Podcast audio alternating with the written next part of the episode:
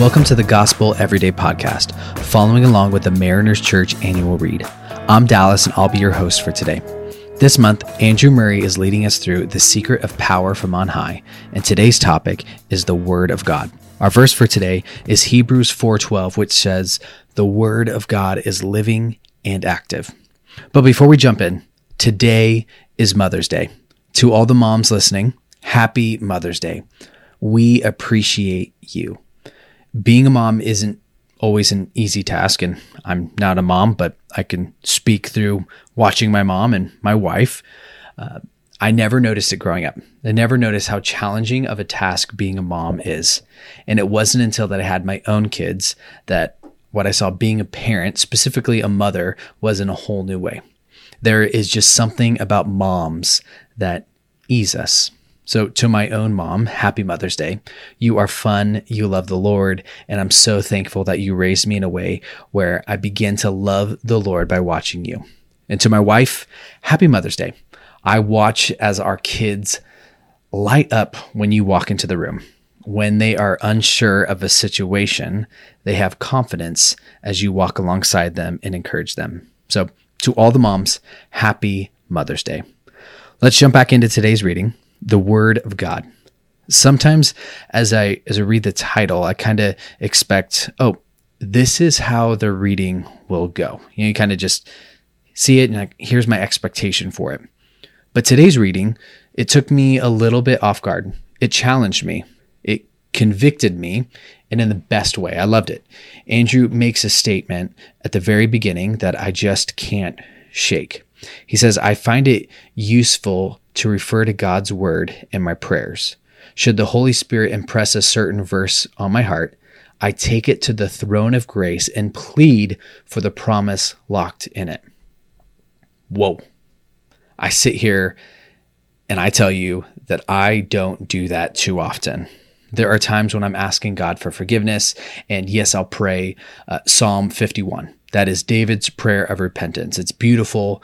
Many prayers have been said over that verse. There are marks of tears in that in that section of my Bible for me. But outside of that, I don't really use scripture for prayer, and I cannot tell you why. I, I just don't really do it that way. But scripture is filled with promises for us. So why wouldn't I do it? I also really love the second paragraph about how prayer is like a fire God's word is the fuel that carries the fire.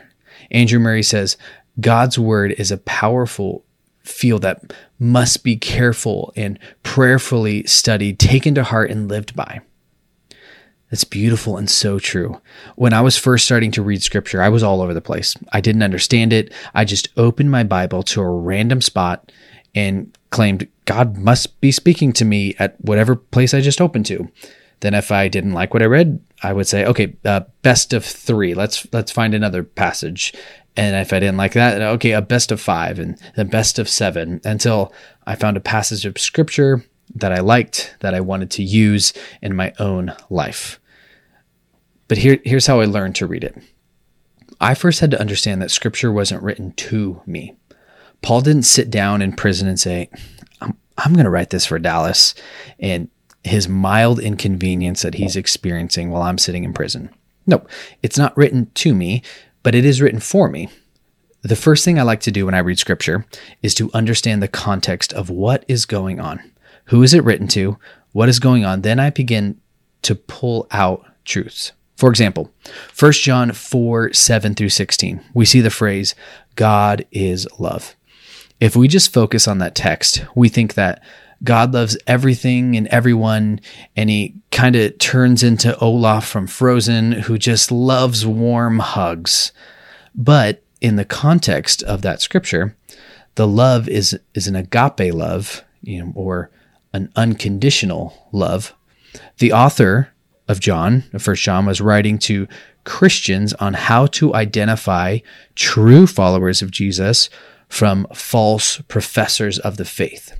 So true love is the mark of a follower of Jesus. If if they don't love others, they don't belong to God. So as you read scripture, it's important to understand the context of which that passage of scripture is coming from. And I love that God's word is alive. God's word is moving. That God wants to speak to you from his word. There are so many great resource, resources for you out there. And one that comes to my mind is the Bible Project. It is a free resource to you, and you can encounter the Bible like never before. The Bible just comes to life. So, Google search the Bible Project, check it out, begin to understand and learn scripture in a whole new way. But I love how Andrew Murray finishes. Prayer is the expression of our human anxieties and needs. The Holy Spirit informs you through the Word of God that He wants to do for you. It is the means by which the Holy Spirit activates your heart. So today, I encourage you to try something just as I will to incorporate Scripture into your prayer life. Take it to the throne of grace and plead for the promises locked in it. So we finish with this prayer Thank you, Lord, for your word. Teach me to pray in total surrender to your word and to rely on your promises so that the fruit of your spirit may reach full maturity in my life. Thanks so much for making the Gospel Everyday podcast an important part of your day. Hit that subscribe button if you haven't yet, and we'd love it if you could take a few moments to rate and review the podcast. Tune in tomorrow for brand new content. If you'd like more information about Mariners Church, download the Mariners app at your favorite app store or visit marinerschurch.org.